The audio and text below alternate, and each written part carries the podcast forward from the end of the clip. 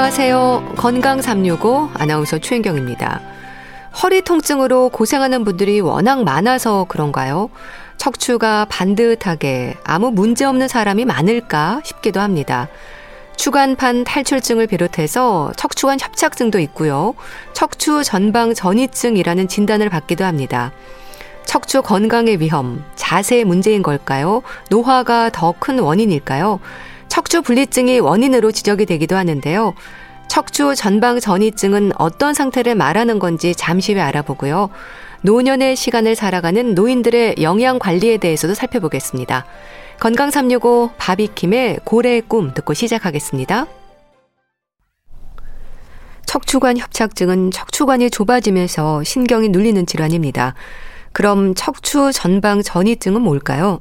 척추뼈가 앞쪽으로 밀려나오면서 신경이 눌리는 질환입니다. 모두 퇴행성 척추 질환으로 설명이 되는데요. 증상은 어떨까요? 고려대 구로병원 정형외과 서승호 교수와 함께합니다. 교수님 안녕하세요. 안녕하세요. 네. 교수님, 척추의 모양은 일단 가지런해야 하는 거죠? 예, 맞습니다. 그 뒤에서 봤을 때는 일자로 보이고요. 이제 옆에서 봤을 때는 S라인으로, S자 모양으로 보입니다. 네. 그거는 흉추가 약간 이렇게 S자 위에처럼 이렇게 둥그렇고 아래 요추는 움푹 파인 것처럼 돼가지고 옆모습으로 보면은 S처럼 보여서 이제 S라인이라는 용어를 쓰기도 하죠. 네. 근데 전방 전이증이라는 이름을 생각해보면 자리를 벗어나서 앞으로 좀 빠져나온 상태를 말하는 게 아닐까 싶은데 맞습니까? 예, 예. 척추의 그 한 마디가, 척추체 하나가 그 앞으로, 전방, 앞쪽으로, 전위 빠졌다는 거예요. 그러니까 우리 이렇게 쌓기 하다가 탑 쌓는데 고기 하나가 앞으로 쏙 빠져 있는 거라고 생각하시면 됩니다. 예. 특히 허리, 그러니까 요추 전방 전이증으로 불리는 걸 보면 허리 아래쪽으로 많이 생기나 봐요. 이게 비교적 흔한가요? 예, 그게 한 인구의 삼에서 오 퍼센트 정도에서 있는 것으로 알려져 있고요. 예. 그 하중을 많이 받는 그 아래 요추가 위에 척추들을 다 떠받치고 있는 거잖아요. 골반 바로 위에서요. 예. 그러다 보니까 이제 그 그리고 거기가 많이 구부렸다 폈다 운동을 많이 하는 데다 보니까 거기에 무리가 가면서 거기가 그 전이가 일어나는 그 요추 전방 전이증이 잘 발생합니다. 예. 그렇다면 교수님, 척추뼈가 이렇게 앞으로 밀리는 이유가 뭔가요? 그 두 가지가 있는데요. 그 첫 번째는 어렸을 때, 그러니까 한 사춘기 나이 이전이나 사춘기 때 거기 이제 운동 같은 거 많이 하거나 허리가 약해가지고 그 요추, 골반이 바로 요추에서 그 허리 연결해주는 그 고리가 뚝 끊어지는 거죠. 네. 그게 이제 끊어져서 오는 경우도 있고, 또 하나는 그 노인들한테서 허리를 잡아주고 있는 마디들이 있을 거 아니에요. 네. 그 힘줄이나 인대 같은 것들이 약해지면서 그게 이제 조금씩 밀려나는 겁니다. 그러니까 우리 노인분들 보면은 다리가 안짱다리가 되잖아요. 네. 오자형으로. 젊었을 때는 일자였는데 그 이유가 그 무릎 마디를 잡아주고 있는 인대들이 약해지면서 이제 느슨해진 거죠. 쉽게 음. 말하면요. 음. 느슨해지면서 이렇게 이제 안쪽으로 휜 건데, 그런 것처럼 척추 마디를 잡아주고 있는 인대들이 느슨해져가지고 나이 연세 드시면서요. 음. 느슨해지면서 이제 이게 이제 앞으로 빠지는 그런 경우 이제 퇴행성 전방 전이증이라고 그게 또 있습니다. 네. 그러니까 일단은 퇴행성 질환으로 불리는 걸 보면 노인들에게 많은 것 같은데요. 근데 젊은 사람들에게 생기는 척추 전방 전이증의 원인은 또 척추 분리증인 경우가 많다고 들었습니다. 이게 어떤 건가요? 예, 그 요추에서 그 척추를 잡아주고 있는, 특히 이제 사 번, 오 번에서 이제 끝마디에서 많이 발생하거든요. 골반 바로 위 척추에서요. 예. 거기가 힘이 많이 가는데 그 척추가 보면은 이렇게 고리처럼 연결 연결돼 있습니다. 그 우리 한강 철교 보면은 이렇게 아치형으로 마디마디 연결돼 있잖아요. 네. 그런 것처럼 척추 마디도 아치형으로 된 그 고리로 이렇게 연결 연결돼 있는데 그 아치에 금이가 있다고 생각하시면 됩니다. 네. 그게 끊어져 있는 거예요. 분리돼 있어요. 그러니까 네. 이제 척추를 잡아주는 힘이 약해가지고 그게 빠지는데, 원인은 이제 그 스트레스성 골절이라고 그래요. 피로 골절. 네. 어린 나이 애들이 이제 척추가 세지 그 튼튼하지는 않은데 뼈가 약한데 운동을 과하게 하거나 무리가 뭔가 계속 가는 상황이 되면은 거기가 피로 골절이 생깁니다. 예. 그러니까 우리 담벼락에 금이 이렇게 가는 거 생각하시면 돼요. 예. 그러니까 외부적인 문제인 경우가 많은 거군요. 젊은 예. 친구들은요. 예, 젊은 사람한테서는 외부적인 요인으로 그 특히 이제 서, 스트레스성 골절, 피로 예. 골절이라고 해석을 합니다. 예. 그렇다면 이런 노인성으로든 척추 분리증으로든 척추 전방 전이증이 생기면 나타나는 증상은 비슷한가요? 예, 결국은 척추가 어긋나면서 신경을 건드리니까 신경절인 증상, 마비 증상이 나오고 또 이제 척추 마디가 어긋나는 거니까 결론적으로는요. 결과적으로 어긋나다 보니까 이제 허리 통증이 있고요. 예. 그래서 증상은 비슷합니다. 척추관 협착증과는 어떨까요? 그러니까 신경이 눌린다는 생각을 하면 나타나는 증상이라고 한다면 모두 좀 똑같은 통증이지 않을까 싶기도 한데요. 예, 그 협착증은 그 척추 그 마디들의 그, 그 줄이라고 해야 되나요? 그 싸놓은 모양이 일정한데, 예. 이제 전이증은 어긋나 있는 거잖아, 하나가요? 예. 근데 이제 결론적으로는 협착증은 신경이 좁아지면서, 신경관이 좁아지면서 신경이 눌려서 증상이 나타나는 거고, 전이증은 이게 이제 어긋나면서 신경을 건드려가지고 나오니까 신경 그 방사통 나오거나 절인 증상이 나오는 건 비슷하고요. 예. 그리고 협착증도 같이 또 나타납니다. 전이증 있는 경우에도. 예. 그래가지고 나타나는 증상은 비슷해가지고 엑스레이를 찍고서 나서야 아, 전방 전이증 때문에 생긴 거구나라는 걸 이제 그때 아시는 환자분들도 계십니다. 예. 일단은 좀 허리 통증이 있다고 하셨는데 어떤 식으로 환자분들이 표현을 하시나요? 그 일단은 골반이 허리가 이제 많이 아프다고 하고요. 네. 엉덩이 쪽 통증이 있고 이제 오래 서 있거나 걸으면은 많이 아프시다고 합니다. 그러니까 이제 척추가 흔들흔들 하는 거예요. 쉽게 음. 말하면요. 거기가 이제 약하니까 금이 가 있거나 잡아주고 있는 인대가 약하니까 마디가 약간씩 덜렁거린다고 보시면 되거든요. 예. 그러니까 이제 오래 서 있거나 뭐 물건 들을 때 많이 아파하십니다. 네. 아무래도 노인들은 여러 가지 이유로 척추 건강에 대한 부담을 갖지 않습니까? 그래서 사진도 찍고 검사받을 기회도 많지 않을까 싶은데요. 교수님, 이렇게 척추 분리증으로 인해서 통증을 느끼는 젊은 사람들은 어떤 계기로 알게 되나요? 이제 통증이 있기 전에는 언제부터 생겼는지도 잘 모르는 경우도 많을 것 같은데요. 예, 맞습니다. 그 대부분 그 해석하기로는 이게 사춘기 때 이전에 생긴 걸로 보거든요. 예. 그게 이제 금만 가 있다가 이제 조금씩 조금씩 벌어지면서 한 이십 대에서 삼십 대 되면서 이제 아는 경우도 있거든요. 음. 그게 있었는데도 모르고 군대까지도 다녀오시는 분들이 계세요. 네.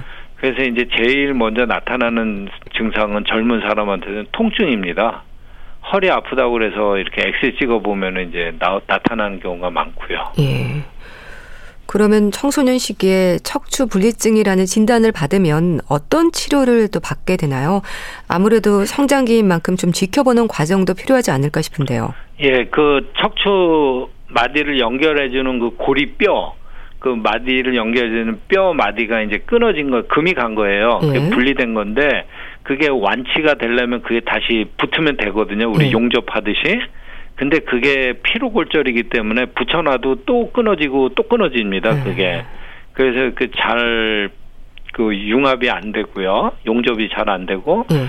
두 번째는 그게 분리돼 있어도 크게 문제가 되지는 않으세요. 이렇게 잘 관리를 하면요. 그래가지고 이제 보존적 치료를 하는데 그래서 이제 보존적 치료 방법은 그 우리 이가 없으면 잇몸이 좋아야 된다는 식으로 음. 거기에 금이 가 있으면 허리를 잡아주고 있는 그 근육을 강화시키는 운동을 하고 무거운 거 드는 그런 운동을 하지 말라고 합니다. 예. 그럼 뭐 딱히 통증이 없다면 일단 좀 지켜보는 것도 방법인가요? 예, 예. 그래서 한 육 개월이나 일 년에 한 번 정도씩 엑스레이를 찍어서 척추 그 금간 부분이 더 어긋나나 아니면 전이 뼈가 어긋나는 게 더 어긋나는지 그 이제 관찰을 하게 됩니다. 예. 또 원인은 달라도요. 남녀노소 누구에게나 척추 전방 전이증의 위험은 올 수 있습니까? 예, 예. 그 이제 어렸을 때도 거기 한 삼에서 오 퍼센트 정도 그 청소년기 이전에 나타난다고 하고요. 예. 그 이제 노인이 되면은 노인분들은 이제 허리 마디가 이제 인대가 헐거워져 가지고도 생겨날 수 있기 때문에 그 젊은 사람한테서도 볼 수가 있고 그 노인 연령에서도 전이증을 관찰할 수 있습니다. 그 위험이 있습니다. 예. 그렇다면 교수님, 척추뼈가 어느 정도 앞으로 밀려 나왔을 때 치료가 필요한 걸까요? 치료 기준도 있을 것 같은데요. 예, 그 치료 기준은 그 한 그 척추 마디의 길이에 그 척추체의 길이 한 사분의 일 정도 이제 더 이상 어긋나면은 이제 수술을 하고요. 예. 근데 이제 가장 중요한 거는 이제 환자분이 느끼는 증상하고 신경 증상입니다. 그래서 이제 많이 아파하고 신경 증상이 나타나면은 이제 수술까지도 생각하고요. 예. 그 전에는 치료는 항상 해야죠. 그 근육을 이제 음. 강화시키는 운동. 그게 시간이 지나면서 조금씩 더 어긋나게 돼 있거든요. 우리 예. 벽에 담벼락이 근가 있으면 그게 시간 갈수록 점점 점점 더 벌어지잖아요. 예.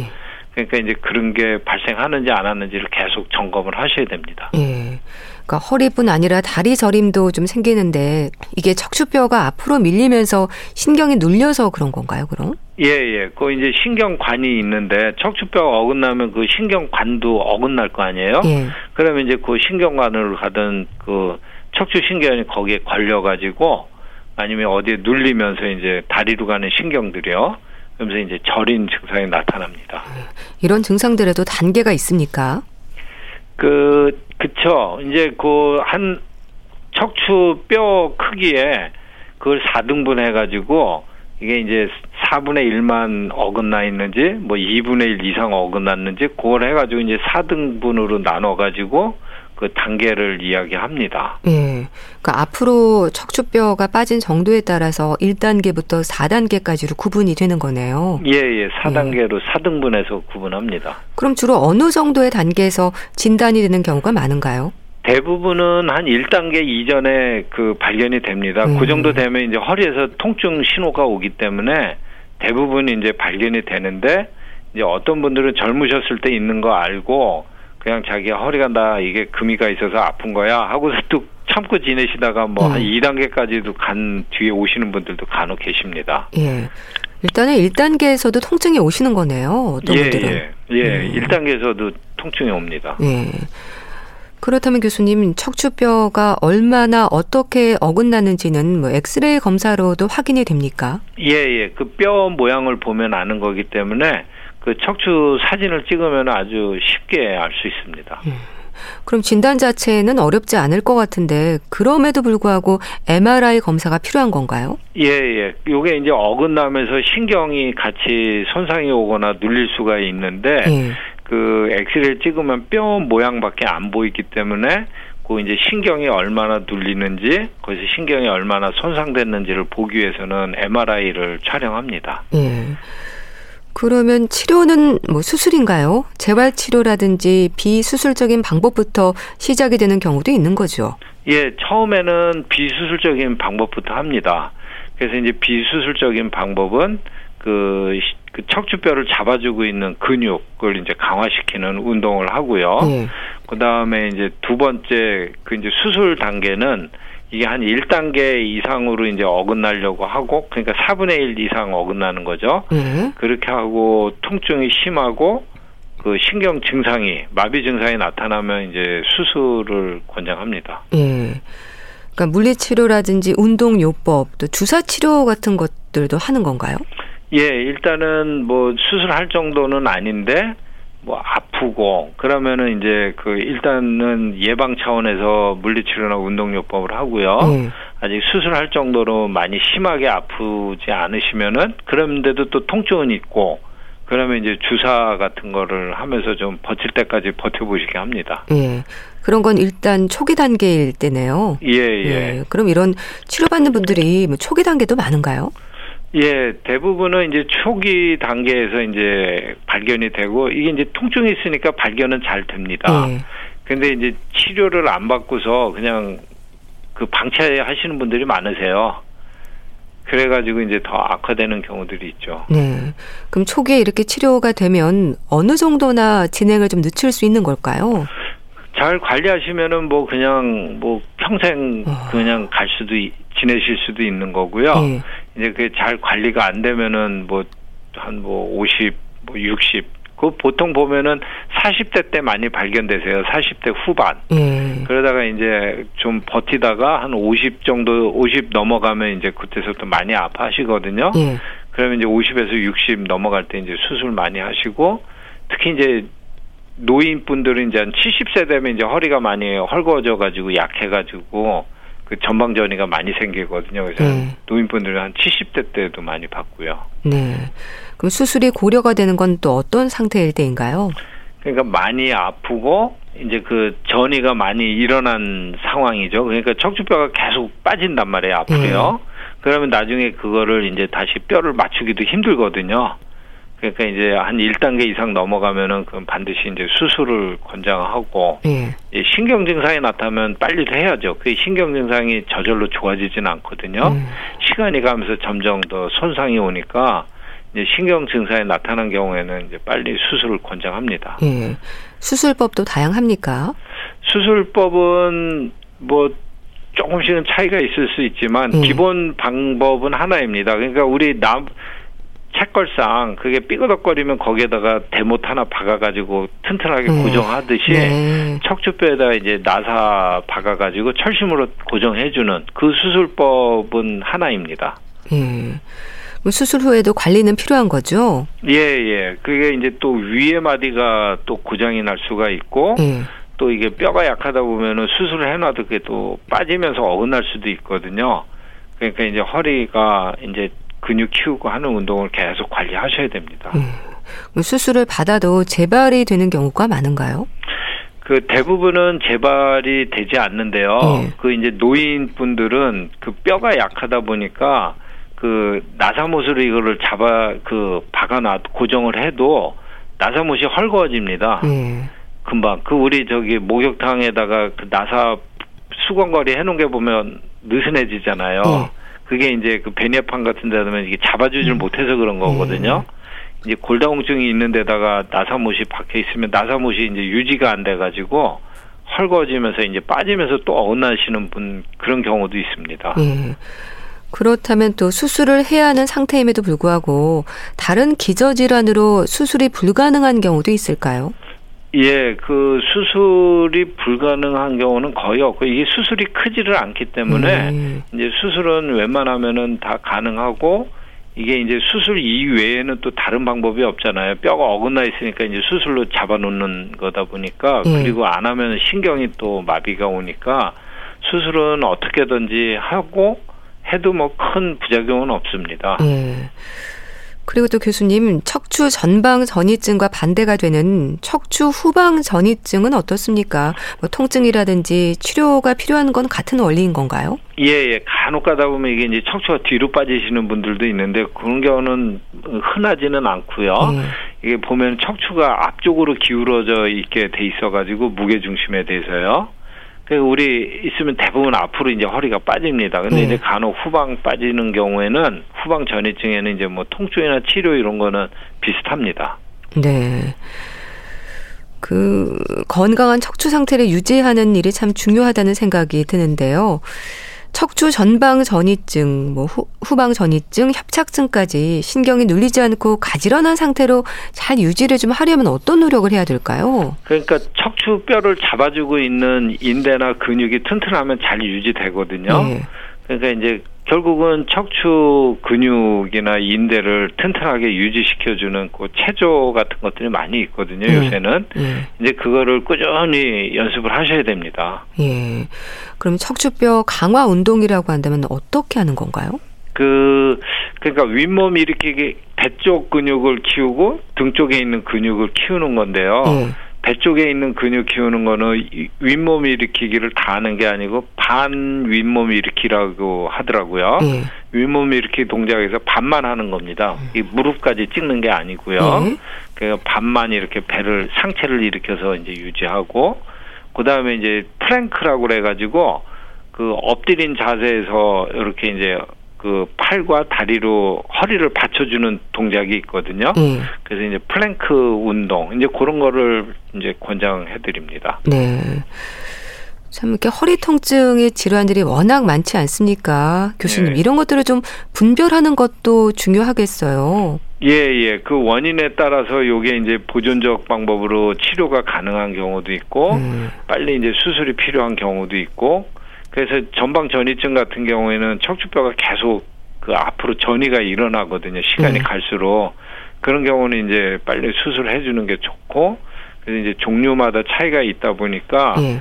그 이제 정확한 진단을 받아서 적절한 치료를 받는 게 필요합니다. 네, 아무래도 진단이 중요할 텐데 일단 통증이 있으면 엑스레이를 좀 찍어보는 게 좋을까요? 예예, 예. 그때는 꼭 엑스레이를 찍으셔가지고 특히 연세 있으신 분들은 골다공증 때문에 척추뼈가 그냥 소리 없이 자기도 모르게 이제 주저앉으면서 부러지는 경우도 있고 음. 허리가 굽으면서 올 수도 있고 전이증 때문에 올 수도 있고. 협착증 때문에 올 수도 있고 이제 여러 원인이 있으니까 한번 엑스레이를 찍어보시는 게 좋습니다. 네, 알겠습니다. 자, 오늘은 척추뼈가 앞쪽으로 밀려 나오면서 신경이 눌리는 질환, 척추 전방 전이증에 대해서 알아봤는데요. 고려대 구로병원 정형외과 서승호 교수와 함께했습니다. 감사합니다. 감사합니다. 케이비에스 라디오 건강 삼육오 함께하고 계신데요. 머라이어 캐리의 히어로 듣고 다시 오겠습니다.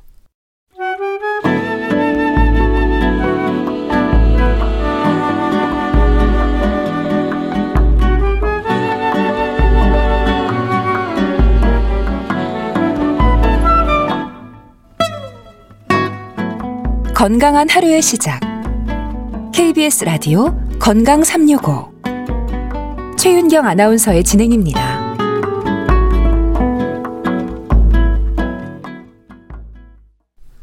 케이비에스 라디오 건강 삼육오 함께하고 계십니다. 건강에 있어서 먹는 일은 중요합니다. 고른 영양, 영양의 균형이 강조되는데요. 노인들에게도 예외는 아니죠. 노년기 영양 관리. 젊은 시절과 다르게 이해하는 걸까요?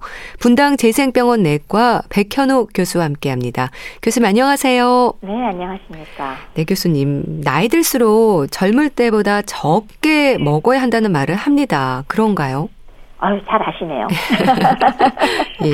나이가 들면 노화랑 직접 연관돼서 아무래도 호르몬 변화도 나타나고요. 예. 또 신체 활동량 감소하잖아요. 그래서 근육이 감소하면서 상대적으로 체지방이 증가하거든요. 네. 그래서 왜 나이가 들면 근감소증 동반되는 걸 이제 모두 잘 아시잖아요. 예. 그래서 기초대사량이 감소하니까 필요한 열량 줄어듭니다. 그래서 조금 적게 드시는 게 사실 필요하긴 합니다. 네. 물론 뭐 어떻게 드시느냐 그건 또 한번 우리 얘기를 해봐야겠죠. 네. 일단 열량에 대한 이해가 있어야 될 것 같은데요. 나이에 따라서 필요한 열량이 좀 달라집니까? 네. 인체 구성 성분이 나이가 들면서 좀 바뀌거든요. 네. 그래서 근육량이 보통 줄어드는 경향이 있는데 바로 근육이 우리 몸에서 열량을 소모하는 역할을 가장 크게 하는 거고요. 네. 그렇기 때문에 이렇게 근육이 줄어들면 기초 열량 소모가 감소하게 됩니다. 그래서 이렇게 신체 전체가 기초 대사율이 감소하면 노인들의 신체 활동량에 필요한 그 총 열량이 감소하게 되죠. 근데 어느 정도로 줄어드느냐? 네. 남성은 열 살씩 나이가 들 때마다 하루에 한 백육십오 칼로리 정도 그렇게 열량 요구량이 감소하게 되고요. 예. 여성은 하루에 평균적으로 한 백삼 칼로리, 그러니까 전반적으로 한 백에서 백오십 정도의 열량 요구량이 감소한다고 합니다. 따라서 이제 신체 자체를 유지하는 데에는 나이가 들수록 필요한 열량 자체는 점점 적어진, 적어진다. 그렇게 말씀을 드릴 수가 있겠죠. 예.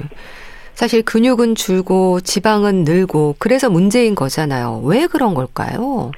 방금 말씀드렸듯이 왜 나이가 들어서 노화와 연관돼서 성장 호르몬 같은 게 감소하거든요. 네. 그러면서 근육이 줄게끔 돼 있는 방향성이 있는데 더해서 연세 자체 혹은 근육이 감소하기 때문에도 신체 활동량이 또 감소하죠. 사실은 안 움직이면 또 근육 감소되는 거 아시죠? 네. 그렇기 때문에 근육이 감소하면 몸에서 상대적으로 그 체지방 쪽이 오히려 저기 퍼센티지가 증가하겠죠. 그 부분이 증가하고 또 그러면서 그 쌓이는 부분은 주로 배, 복부 비만 형태로 보통 진행하게 되거든요. 예. 그래서 소위 말해서 좀 우리 왜 젊은 사람들 얘기할 때 살찌기 쉬운 체질? 예. 그리고 말하자면 이렇게 복부 비만 형태라는 게 꼭 많이 뚱뚱해진다는 거라기보다는 네. 드신 음식, 음식이 잘 활용이 안 되고 좀 쓸데없는 곳에 쌓여서 문제를 일으키는 양상이라고 하면은 정확할 것 같습니다. 네. 그럼 일단 기초대사량에 대한 말씀도 해주셔야 될 것 같은데요. 교수님, 나이와 기초대사량의 변화는 어떤 연관이 있는 건가요? 우선 기초대사량이라는 또 어마어마한 얘기를 하나 했는데 도대체 뭘까? 네. 결국은 우리가 생명체가 내 생명을 유지하는 데 필요한 최소 에너지량을 얘기를 하겠죠. 그러니까 목숨만 유지하는 데 필요한 거. 네. 그러니까 우리가 왜 체온은 유지해야 되잖아요. 그리고 숨도 쉬어야 되죠. 심장이 뛰어야 되죠. 이렇게 아주 가장 기본적인 생명활동을 위한 대사에 쓰이는 에너지양. 그렇게 말을 하고요. 네. 그럼 어떻게 측정해? 하면은 휴식상태 또는 꼼짝 않고 가만히 있을 때 사용하는 에너지를 측정하는 기계로 측정하거나 혹은 조금 쉽게 뭐 키와 체중과 나이를 이용해서 공식을 사용해서 우리가 계산을 해볼 수가 있습니다. 네. 근데 바로 거기서 이제 이 나이 부분이 줄어드는 쪽에서 우리가 그 숫자를 만들어서 빼게 돼요. 그래서 나이가 들면 감소한다는 거를 이미 백 년 전에도 알, 알고 있었던 거죠. 네. 사실 아무래도 젊을 때와 비교를 하면 움직임이 적어지는 건 당연한 일일 텐데요. 실제로 몸이 필요한, 그러니까 몸이 필요로 하는 열량이 줄어드는 건가요? 말씀드렸듯이 근육량 자체가 줄어드니까 가만히 있을 때 사용하는 조금 전에 말씀드린 기초대사량이 감소하니까요. 그러니까 열량만 감안한다면 몸에서 필요로 하는 열량의 총량, 이것은 감소하는 것이 사실 맞습니다. 네. 근데 그럼에도 영양이 강조가 되는 건 왜 그렇습니까? 그러니까 전체 필요한 열량은 젊었을 때보다 분명히 다소 감소합니다. 예. 그래서 그것은 줄일 필요가 있지만은 나이가 드시면 전반적으로 신체 장기가 기능이 저하되잖아요. 노화로 인해서. 예. 그래서 그런 장기의 기능을 보존하기 위해서도 오히려 비타민이나 미네랄 같은 개별 영양소들은 신체의 상태에 따라서 오히려 더 많이 필요할 수도 있습니다. 또 그것만이 아니죠. 나이가 드시면 만성질환을 상당수의 분들이 다 동반하고 있잖아요. 예. 하다못해 고혈압이라도 하나 있는 경우가 네. 많고요.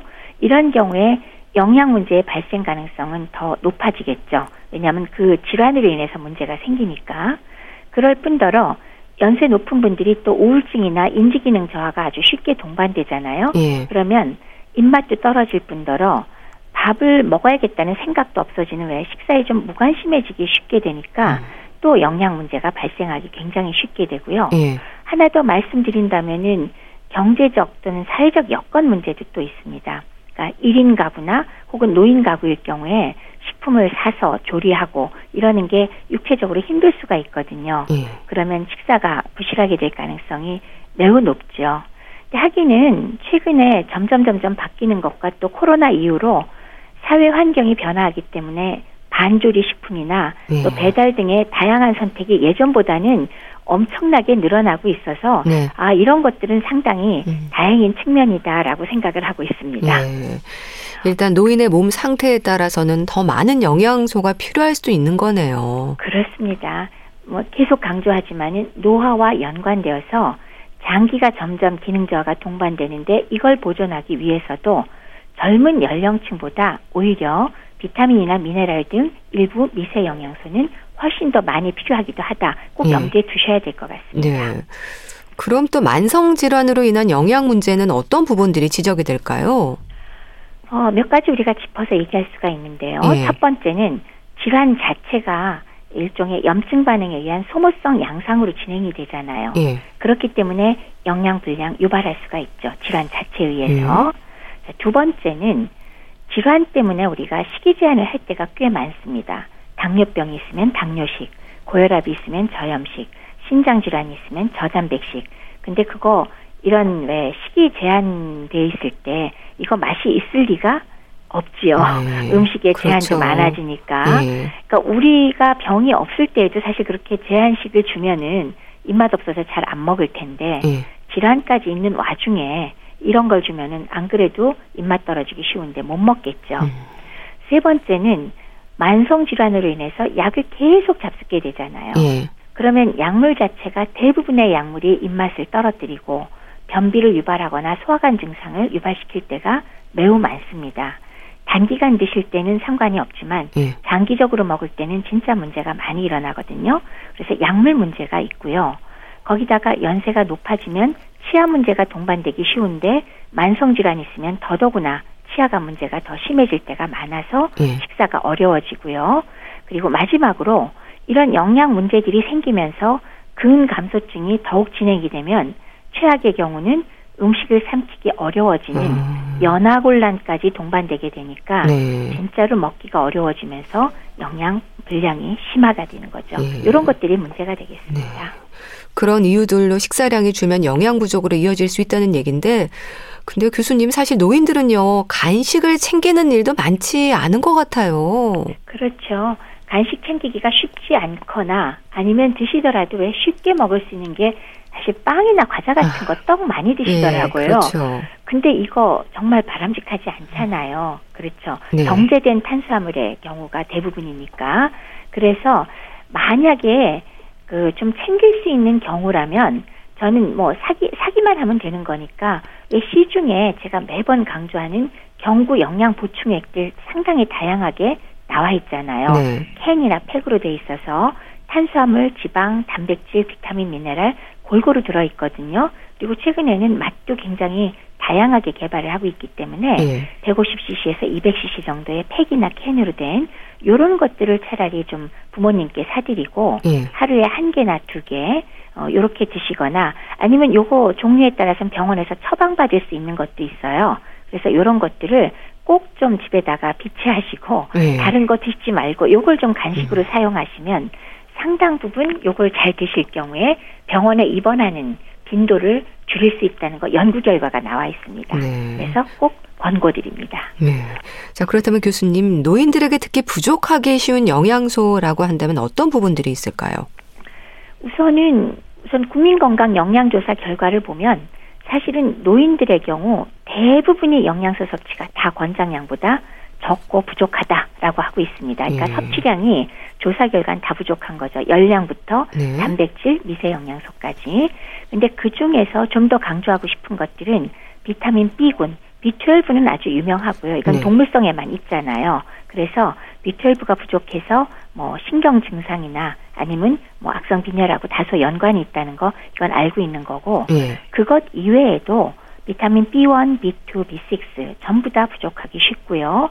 칼슘, 철분, 아연 같이 이런 성분들도 전부 동물성 식품과 상당히 연관이 커요. 예. 그래서 동물성을 드셨을 때 좀 더 흡수가 잘 되는 것들이거든요. 그리고 또 단백질 섭취량 상당히 중요하니까 지금 말씀드린 영양소들을 신경을 좀 많이 쓰셔야 됩니다. 네, 그렇게 영양이 부족할 수도 있고 또 불균형의 문제가 심각할 수도 있겠네요. 네, 그렇습니다. 그러니까 절대적으로 영양이 부족한 상황은 노인성 이렇게 전신 소모되는 것처럼 삐쩍 말라버리는 그런 양상으로 발현해버리니까 뭐 누가 봐도 알 수 있죠. 예. 근데 이제 불균형의 문제는 최근에는 그래도 많이 여건이 좋아진 것 같긴 하지만은 연세가 올라가시면서 준비가 불편하기도 하고 또 아주 옛날 분들은 옛날의 습관 때문에 열량 영양소 중에서도 탄수화물 위주의 식사, 즉 밥만 물에 말아 드시거나 김치만 갖고 드시거나 하는 등의 탄수화물만 드시는 걸로 인해서 다른 영양소가 부족한 것, 네. 반찬이 부족한 것 이런 것의 불균형은 아직도 일부 노인들한테 문제가 커 보입니다. 네. 그래서 이런 것들이 또 복부 비만으로 바로 연결되잖아요. 네, 그렇죠. 그리고 또 혈액 검사를 해보면 실제로 노인들의 경우 아연이나 마그네슘, 비타민 디 등이 부족한 경우가 정말 많습니다. 네. 따라서 이런 것들을 잘 점검하고 부족하면은 반드시 적절하게 보충해야 되는 것처럼 겉보기에는 말짱해 보여도 네. 영양이 불균형의 상태가 있는 경우가 많더라 하는 거 좀 생각을 하셔야 될 것 같습니다. 네. 그럼 이런 영양 불량으로 인한 노인 건강의 위험은 어떨까요? 감염 질환도 그렇고요. 면역력 역시 걱정이 되는데요. 맞습니다. 영양 불량의 노인은 하긴 뭐 노인만이 아니라 젊은 사람도 마찬가지로 심각한 영양 불량일 때는 폐렴이나 감염이 굉장히 잘 걸리고요. 어, 다른 이유로 병원에 입원하거나 그랬을 때 이런 합병증의 유병률이 정말 높습니다. 네. 그리고 또 이렇게 폐렴 같은 것이 동반됐을 때 그 급성 질환의 스트레스 때문에 영양 불량 상태에서는 사망률도 높고요. 수술 후에 합병증과 사망률 역시 매우 높습니다. 네. 그래서 노인의 영양 상태만 잘 유지시켜 주셔도 급성 감염 질환을 상당히 미리 예방할 수가 있고요. 건강을 유지할 수 있고 삶의 질을 높이고 전체적으로 돌아가시는 그런 비율을 감소시킬 수 있으니까 평소에 영양을 잘 챙겨드리는 거는 정말 중요한 요소가 되겠습니다. 네. 그리고 또 교수님, 암도 빠질 수 없을 텐데요. 노인 암 환자들에게는 고른 영양 섭취에 있어서 이게 또 유지되기가 쉽지 않다고 들었습니다. 그렇죠. 암 자체가 엄청난 소모성 질환이잖아요. 예. 근데 암은 참 독특한 게 암 치료를 위한 수술이 매우 크거나 또 항암제나 방사선 같은 그 이외에 이어지는 치료 자체가 또 소모성이에요. 예. 다른 치료와 좀 많이 다르죠. 그래서 치료 방법 자체로 인해서 점막 손상도 유발되고 그다음에 조직도 손상이 되고 입맛이 떨어집니다. 예. 그리고 섭취도 흡수도 다 어렵게 돼요. 그렇게 되면 어떻게 돼요? 면역력이 다 떨어지고 그 치료 방법 자체로 인해서 또 감염 가능성도 올라가니까 예. 사실 암 환자가 힘들어하는 부분이 치료 자체에 의해서 영양 섭취가 안 되는 부분인 것도 상당히 많아서 영양 부분을 뭐 강조하고 또 강조하고 그래도 정말 부족하다라고 할 수 있겠습니다. 네, 그러니까 소모성이란 얘기를 쓰셨는데 전신 소모 증후군이라는 게 뭘 말하는 건가요? 우리가 암에 의해서 가장 전형적으로 나타나는 카케시아, 악액질로 불리는 것을 이제 전신 소모 증후군이라고 어, 이야기를 합니다. 네. 물론 사실 노인성으로도 이게 오기는 오지만 암만큼 심하지 않죠. 외양으로 보면요. 피골이 상접했다라는 말이 아주 정확한 아. 표현입니다. 그러니까 뼈 위에 피부가 이렇게 왜 붙어있는 듯한 양상, 네. 중간에 피하 지방이나 근육이 거의 다 없어져 버린 상황이죠. 네. 그래서 가장 극심한 영양불량 상태라고 할 수 있겠고요. 이 경우의 특성은 대사가 아주 묘하게 변화가 돼 있습니다. 네. 어, 단순히 열량만 주는 걸로는 그대로 쉽게 회복되지 않는 걸 특성으로 하는데요. 무슨 뜻이냐? 우리가 일반적으로 건강한 사람이 굶었다 그러면 알아서 신체에서 말하자면 자가 방어 기전이 발동을 하잖아요. 네. 그래서 가급적이면 어떻게 해서든지 근육은 좀 나중에 써버리고 지방을 먼저 써버린다거나 보호할 수 있는 부분은 보호하려고 노력을 하는데 이렇게 전신 소모 증후군 상태가 돼버리면 많이 에너지를 소모하면서 동시에 근육부터 먼저 날아가 버려요. 그래서 단백질을 소모해 버리기 때문에 예. 더 빨리 전신 상태가 소모해 버리는 방향으로 가서 급격히 진행하는 특성을 가지고 있기 때문에 매우 위험하다라고 할 수 있습니다. 예. 그런 만큼 노인 암 환자의 영양도 치료가 필요한 부분이겠네요. 정말 중요하죠. 그러니까 개개인에게 잘 맞춰서 열량 영양소 중에서도 특히나 단백질 충분히 공급해줘야 되겠고요. 미량 영양소 부족한 것들을 제대로 체크하셔서 대사 이상을 교정해 주어야만 어, 이런 영양에 있어서 균형 상태가 잡히고 말씀드렸듯이 소모성 상황이 어, 회복이 되게 됩니다. 네. 그래서 교수님, 음식 섭취가 쉽지 않은 암 환자들의 경우에는 정맥 주사를 통해서 영양제를 집중 투여받는 것도 방법이라고 들었습니다. 네, 맞습니다. 총 정맥 영양, 토탈 파렌테럴 뉴트리션이라고 부릅니다. 즉 혈관을 이용해서 영양을 공급하는 방법이고요. 네. 경구로 물론 잘 드실 때는 사실 할 필요가 없습니다. 그렇지만 굉장히 여러 가지 이유로 경구 섭취가 불충분할 수가 있겠죠. 입맛이 없건, 입속이 헐었건, 수술을 받았건, 뭐 식도를 쓸 수 없건 그럴 경우에 혈관을 이용해서 모든 영양소를 부족하지 않게 공급하는 방법을 이야기합니다. 네. 암 환자는 이제 암으로도 고통이지만 잘 먹을 수 없는 부분도 고통이라는 말을 하던데요. 이렇게 정맥 주사로 영양을 공급하는 영양 집중 치료가 필요한 경우가 많습니까? 관련한 연구 결과도 있던데요. 그렇죠. 근데 우선 전형적으로는 암 환자를 수술해야 되는데 예. 수술 전에 이미 영양 불량이 심하다. 그런 분들은 수술하고 예후가 매우 안 좋겠죠.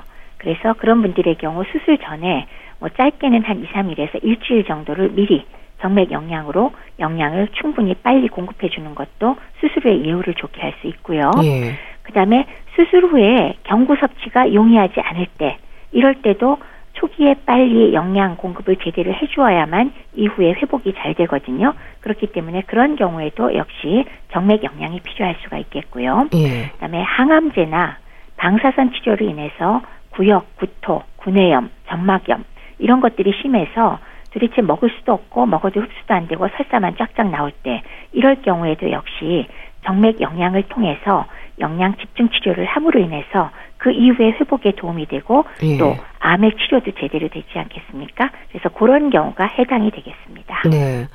그럼 이런 정맥 영양 집중 치료의 치료 기간은 어느 정도일까요? 물론 개인차가 있고 상황에 따라 다르지만은 일반적으로 아주 집중적으로 치료하는 기간은 일주에서 이주 정도입니다. 가벼울 때 일주, 조금 심할 때 이주고요. 근데 이제 개인적인 다른 문제점이 동반됐을 때는 기간이 달라지지만 보통 이주 이상 집중적으로 치료하는 경우는 많지는 않습니다. 네. 이후로도 꾸준한 영양 관리가 물론 필요하겠죠? 그럼요. 영양 관리는 암 치료 중이거나 혹은 치료 이후에도 암의 재발을 방지하고 삶의 질을 유지하는 가장 기본이고 필수라고 할 수 있습니다. 예.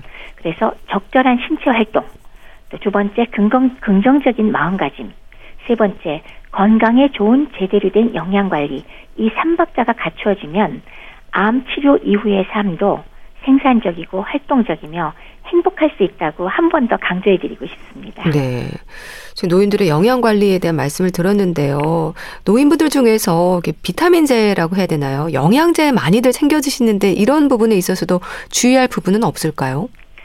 물론 뭐 종합영양제 하나 정도 드시는 거는 저는 뭐 그대로 괜찮을 거라고 생각을 하는데 네. 몸에 좋다 그래서 하나, 둘, 셋, 넷, 다섯, 여섯 가지 드시는 분들 많이 계시더라고요. 네. 일단은 전문가한테 한번 약 좀 모조리 다 들고 가 보십시오. 네. 왜냐하면 너무 겹쳐서 많이 드셔서 오히려 해가 되는 것들도 있고요. 이중으로 드실 필요 없는 게 들어가는 경우도 있고 상호작용이 되는 것도 있거든요. 그래서 요거는 꼭 너무 많이 드시는 거는 좀 그러지 마시고 예. 혹시 한 가지 정도 드실 땐 제가 별 말씀 안 드립니다만은 여러 가지가 될 때는 한번 영양 전문가한테 가셔서 약 같이 보고 늘어놓고 상담을 하시기 바랍니다. 네, 건강보조식품 같은 것도 주의해서 상담을 통해서 드셔야겠죠? 그렇죠. 네네. 네, 알겠습니다.